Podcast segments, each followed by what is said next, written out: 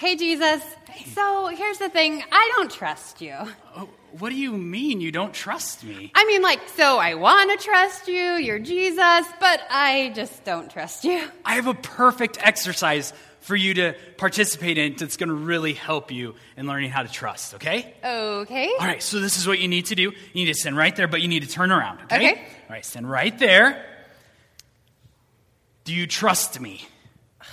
No, I just said that. I don't trust you. Okay, this is all a part of the exercise, okay? This, you ready? Okay. All right, so this is what you need to do. When I say, uh, when I ask, do you trust me? You respond, yes, Jesus, I trust you. Uh, but even though I don't. Right, we're practicing. Okay. Okay, all right, all right, stand right here. Okay, perfect. Do you trust me? Yes, Jesus, I trust you. Great. Then fall back. What? Seriously? Yeah, of course. Are you going to catch me? You know, you don't have to worry about that part. Oh, okay, well, that's the part I'm worried about. Okay, no. Now, this is all part of this, okay? So you have to figure out. Remember, do you trust me? Yes, Jesus, I trust you. Okay? You Okay. ready? All right. Do you trust me? Yes, Jesus, I trust you. All right, then fall back.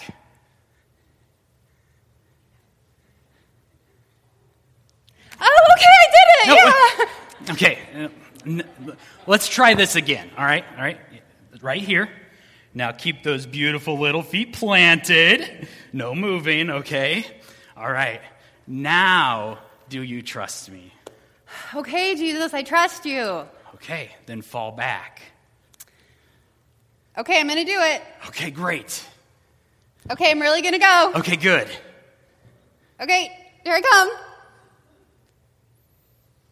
That was better. I did it. You really caught me, and I didn't think you were going to catch me, but you caught me. Yeah, that was awesome. Good job. Way to go.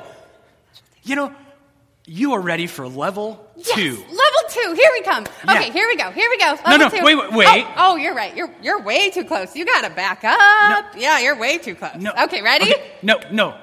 Level two is a little bit different. Okay. Okay, level two, you stand right here, but this time you face me. Oh, forward fall. I got this. No problem. Here we go. No, wait.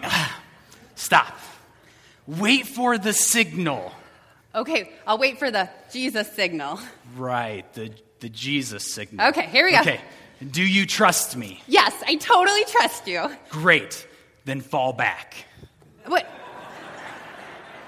Oh, yeah, that's funny. That's a good one. Yeah, you know, it's awesome, especially when you do it. Are you serious?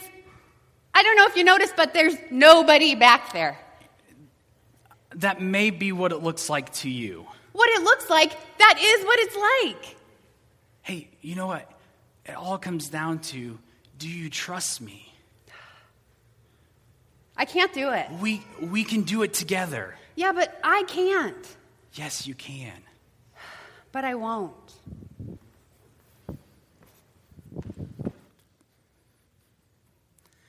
We'd like for you to open up to Joshua 1 today. We have been walking through the Old Testament.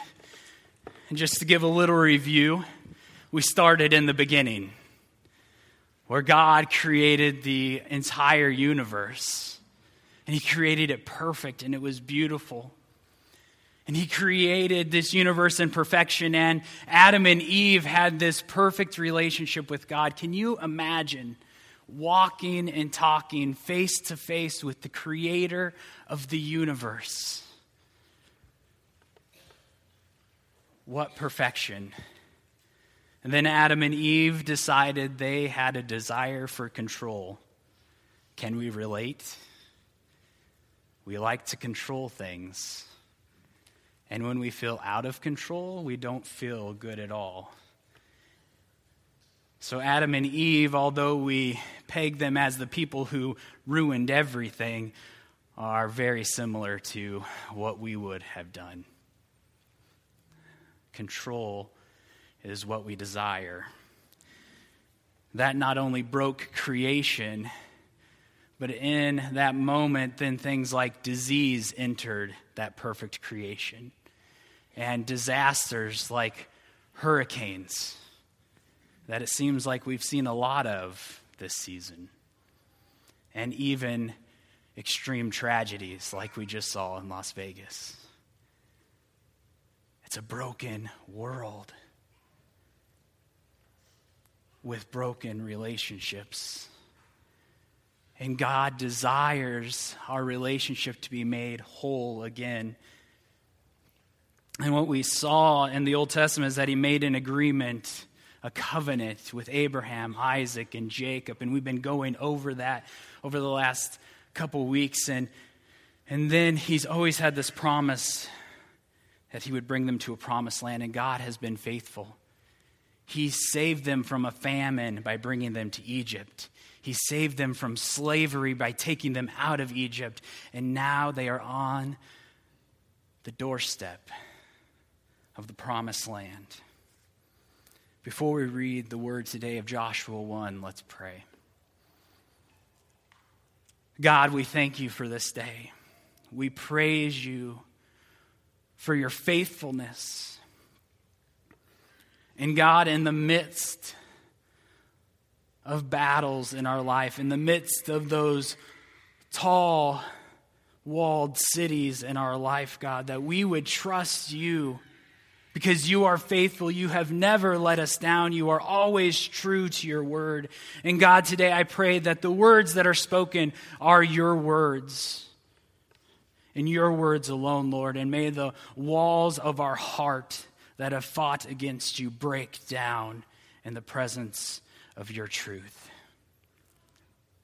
Pray this in your heavenly name. Amen.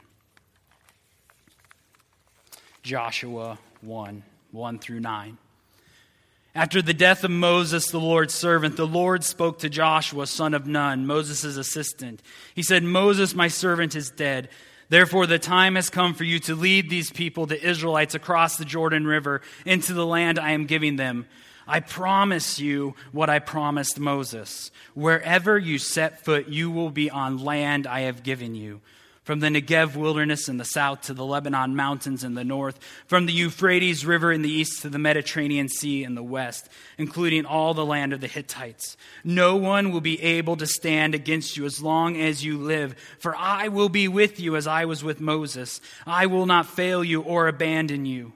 Be strong and courageous, for you are the one who will lead these people to possess all the land I swore to their ancestors I would give them.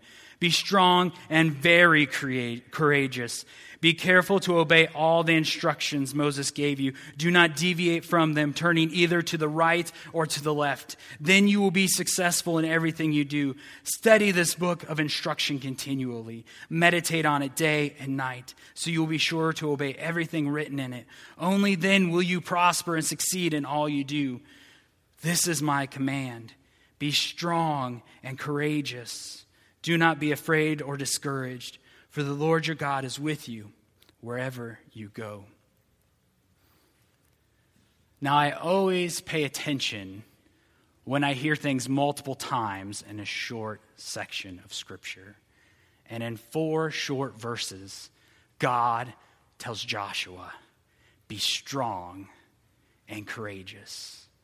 He doesn't say to do this in your own power, Joshua. Joshua, go out there and be as strong and courageous as you can. Joshua knew what was going uh, to be in front of him. He knew how big the cities were, he knew how big the people were, and he knew it was going to be a battle. And so God encourages him in three ways. Verse 6 Be strong and courageous for you are the one who will lead these people to possess all the land I swore to their ancestors. Joshua, be strong and courageous because you know the will of God for his people. Joshua, be strong and courageous because you know God's plan is to give you this land. You can be sure that God is faithful. So be strong and courageous by knowing God's will for your life and for those around you. Verse 7 Be strong and very courageous. Be careful to obey all the instructions Moses gave you. Do not deviate from them, turning either to the right or to the left. Then you will be successful in everything you do. Study this book of instruction continually, meditate on it day and night, so you'll be sure to obey everything written in it. Only then will you prosper and succeed in all you do. And God says to Joshua, Be strong and courageous, because you know my word. Know my word, Joshua. Have the Israelites know my word and walk in that truth. Be strong and courageous in the truth that I have given you. And you can defeat and do anything in my power. Now, God wanted this laser focus on His Word because He knew as soon as the Israelites walked into the promised land, they would see those big cities they would see those big armies. And if they were not focused on trusting God and God alone, fear would overtake them. Can you imagine walking up to a large city with a large army and you've been wandering for 45 years? You don't have what it takes to defeat them. And all of a sudden, if you start thinking about yourself being in control, it's a lost cause. God knows what's about to happen, and He knows that Joshua needs to realize the will of God and the Word of God for His people. And the third one, verse 9 this is my command be strong and courageous. Do not be afraid or discouraged, for the Lord your God is with you wherever you go. Joshua, be strong and courageous, because I am with you everywhere. We've seen this as we watch the Israelites come out of Egypt, right? God has been before them with the cloud and the pillar of fire. God was behind them, between them and the Egyptians at the Red Sea. And God was beside them, holding back the water so they could walk through. God's presence is before and behind and beside the Israelites. And God is reminding Joshua, This is my will. These are my words. And I am always with you. Now go in this strength and in this courage. And then I pause and I wonder, how about us today? If we had to think about those three sections of our life, how would we connect with Joshua? Would we be similar to him? So I asked some questions and, and, on the app this week, and I just want to throw them up for you right now. And the first question is What percentage of the time do you know God's will for your situation in life? It's not on screen. It, it may come, it may not, but that's the question. What percentage of the time do you know God's will for your situation in your life? And we had 38 total responses on the app, but I want you to think about that right now, percentage wise. Two people out of the 38 uh, uh, said, I know 100% of the time God's will for every situation in my life. That's awesome. Likewise, two people said, I never know. 0% of the time do I know God's will for my life. And then the numbers are in between, but uh, 33 out of the, or 23 out of the 38 said, at least 50% of the time, I know God's will for my current life situation. I wonder if that connects and relates to you. How often and what percentage of time do you believe you know God's will for your life. Sometimes I hear, I don't, how can I know God's will for my life? How, how can I hear God? I mean, what if it's my selfish desires getting in the way instead of God's word? Like, how do I know? I want to point you to Romans 12, 1 through 2. And so, dear brothers and sisters, I plead with you to give your bodies to God because of all he has done for you. Let them be a living and holy sacrifice, the kind he will find acceptable. This is truly the way to worship him. Don't copy the behaviors and customs of this world, but let God transform you into a new person by changing the way you think. Then you will learn to know God's will for you, which is good and pleasing and perfect. How do we know God's will? For the situations in our life, we surrender control to Him. You want to know God's will? Say, God, here, you take it. You take this situation. You take this back. You take my all, and I will follow you. I encourage you, encourage all of us, if we want to know God's will, it requires us to surrender control, which has been a battle from the beginning of time. The second question What percent of the time, uh, or what percent of your decisions are guided by God's word? All right? So when you make choices and you have that decision made, how many times is it based on the truth of God's word? And the results came in just a little lower than the God's will question. 24 out of the 38 that responded said, at least 50% of the time, my decisions are based off of God's word. Zero people said 100% of the time are their decisions based off of God's word. So I wonder, last week we talked about, uh, Kent talked about the Ten Commandments in the last couple weeks, and he talked about how they are the sayings of God, the promises of God for our life. And there's so many times that people say, you know what?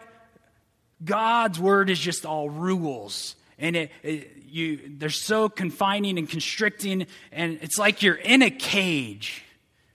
I say God's word is the key that unlocks the cage. God's word is the key that lets you step into the freedom of the life that He has for you. Over the last two months, we've been focusing on dwelling in God's Word. We've uh, been encouraging uh, all of us to step into reading His Word every day. And I hope that has been encouraging to you. But one step is reading, and the next step is living. And the third question of the week is what percentage of the time do you know that God is with you? Now, this one had some great results. 26 out of the 38 people who responded said, 100% of the time I know God is with me. If you take it down to 75% of the time, 32 out of 38 said, I know God is with me at least three fourths of the time. And I'm wondering about you. How often do you know God is with you in the great times when you don't need Him, right? Because you're able to handle life yourself. Is God with you then? Or how about during those really bad times when you just don't have the answers to the sorrow that's in front of you? Is, is God with you then? Romans 8 tells us that there's nothing that can separate us from the love of God. And so, as we step into life, as we step into the world around us, just like the Israelites had this encouragement, God gives it to us. Know my will, surrender to me. Know my word, read it and live it. And know my presence. Know that I am with you always. And I want to just quickly go over the rest of the book of Joshua. Don't worry, it's only 23 chapters so it shouldn't take too long. And I want you to watch of how faithful God is to his promises. His promises to bless, but also his promises of consequence if, if the Israelites deviated to the left or to the right. Chapter 3. The Israelites are going to cross the Jordan River. This is the only thing that's keeping them from stepping foot into the land that God had promised to them. And so God says, okay, we're going to get up, and the priests are going to go first. And priests, all you need to do is step into the river, and I will part it in front of you. And you can walk through. And most of us are like, okay, we could, we could step into the side of a river. If you read in Joshua 3, the Jordan River is at flood stage. Now, Cedar Rapids, we have some personal experience with flood stage rivers recently. And we know what that looks like. It's not this calm, peaceful stream that you would just like to jump into. It is a raging stream that is ready to go wherever it desires with the power behind it. And God says, all you have to do is step into this raging stream. All you have to do is step in. And so the Israelites and the priests have a decision to make. Do I trust God enough to risk really my life stepping into this water? And they do. And they step in. And God is faithful and the water parts. And they all walk across. And there's a celebration they praise God. It's similar to the skit that we saw earlier, right? That first trust fall. Jeanette was like, All right, you did it. You're awesome. This is great. I can't believe it happened. Ah. The Israelites praise God because he was faithful. And then comes Jericho, which we saw earlier. A large city, tall walls. And God says, Okay, guys, I have a plan. This is how we're going to defeat this large city. We're going to walk around it once a day for six days. And on the seventh day, we'll walk around it seven times. And then you're going to shout and you're going to win. I don't think many of us would have put that as the top battle plan of defeating a large city.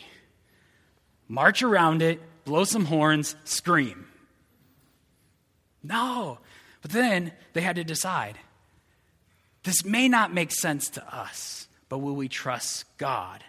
Go back to the skit. When Jeanette was looking at me and I said, fall back. She's like, that's, that's impossible. That's not going to happen. I, I don't see anything there. How can I trust that?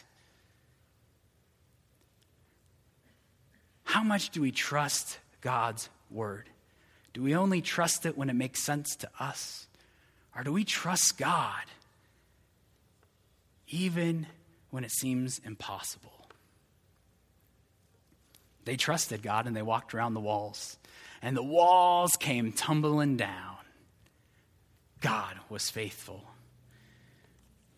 And in the midst of this, God makes it very clear that there are certain items that they are to take and put into the treasury of God. And then everything else is to be destroyed.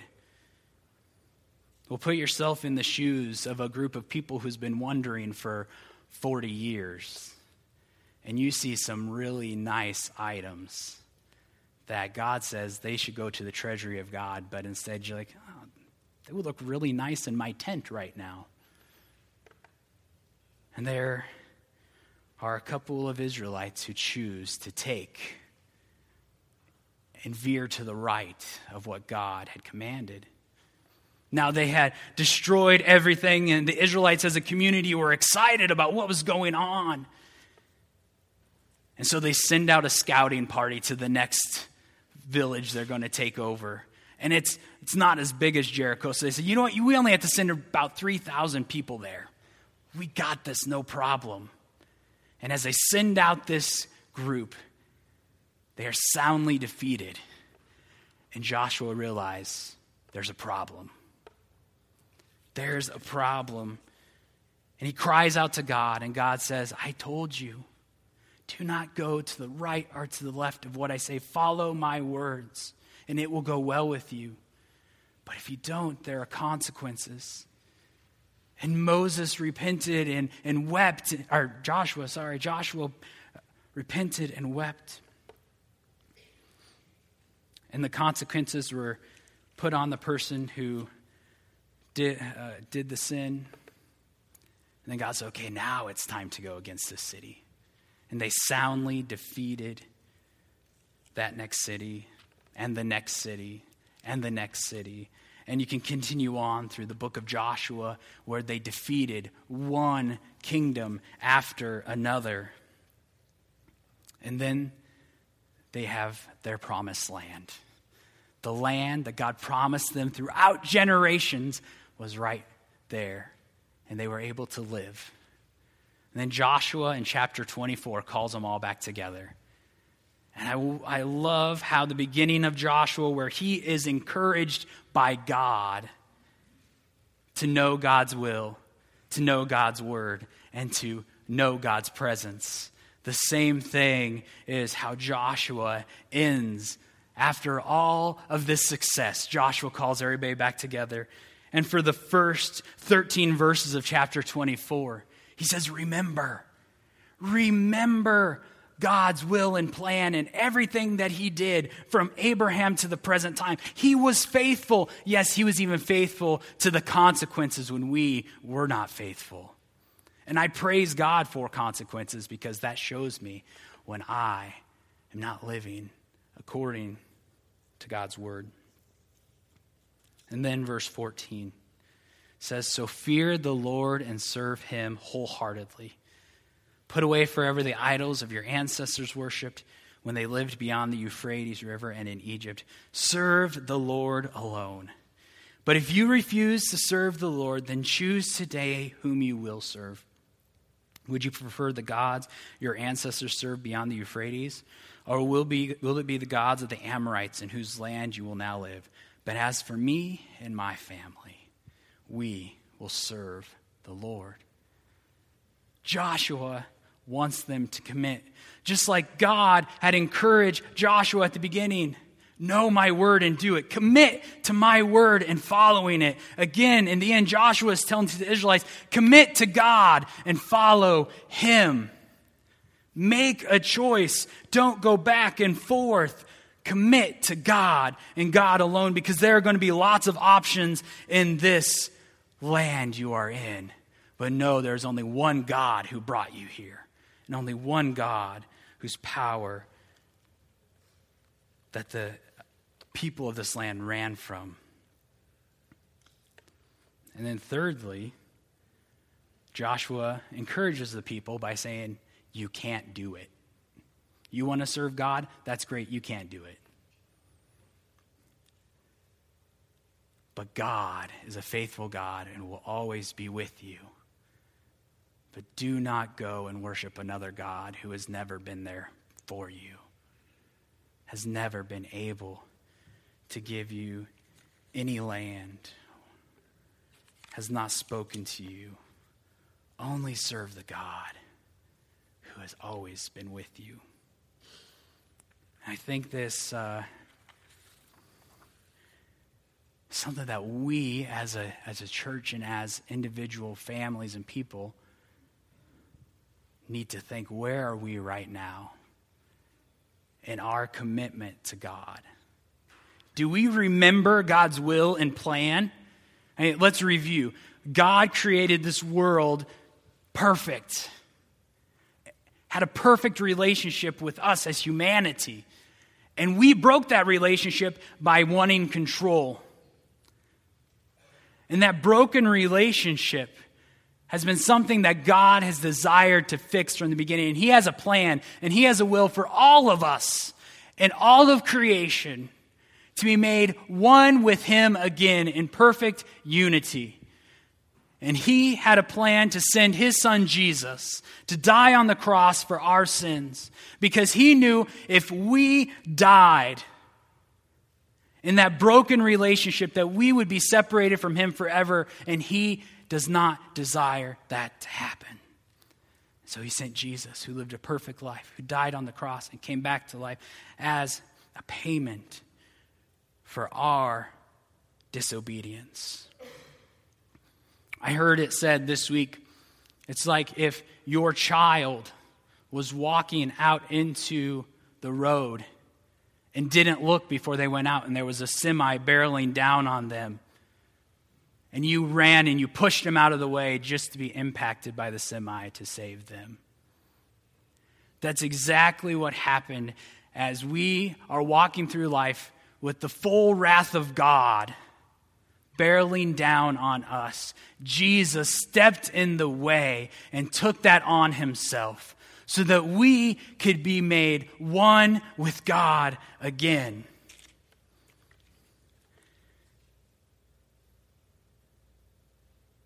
I'm wondering today, what is our commitment to that? Some of you know my family. I'd like for them to come up. We're going to we're going to we're going to do a little Joshua here. And my family, uh, my daughter Kara, and my son Ben, and my wife Jeanette, and my daughter Bree.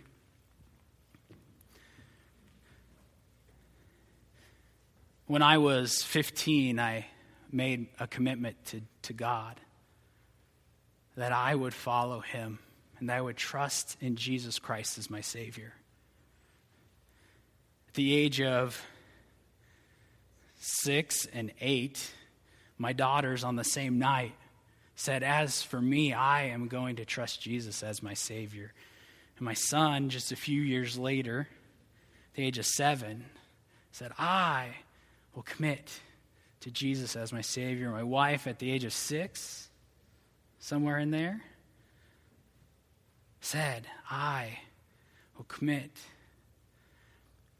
And so we stand before you knowing that every single day we need to wake up and say, As for me, as for me and my family, we believe that Jesus is our Savior.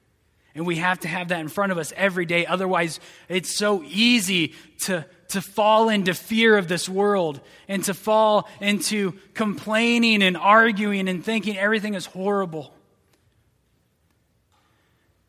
So I want you to remember God's will for your life and for all of creation is that you are to be in a relationship with Him. That is His will and desire and plan for your life. And He made that possible through the blood of Jesus Christ. And today, the question is who will you serve? Church, who will you serve? Will you serve the God of your job? Will you serve the God of money? Will you serve the God of sports teams?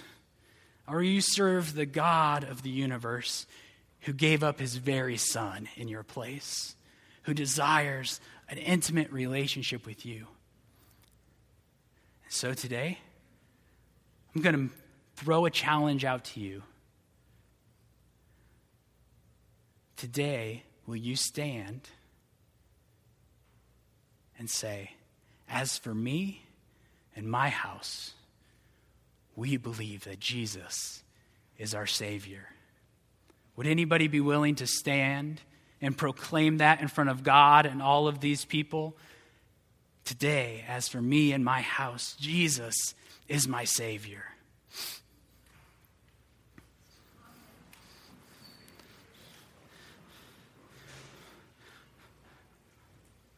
Go ahead and say the words. As for me and my house, Jesus is my Savior.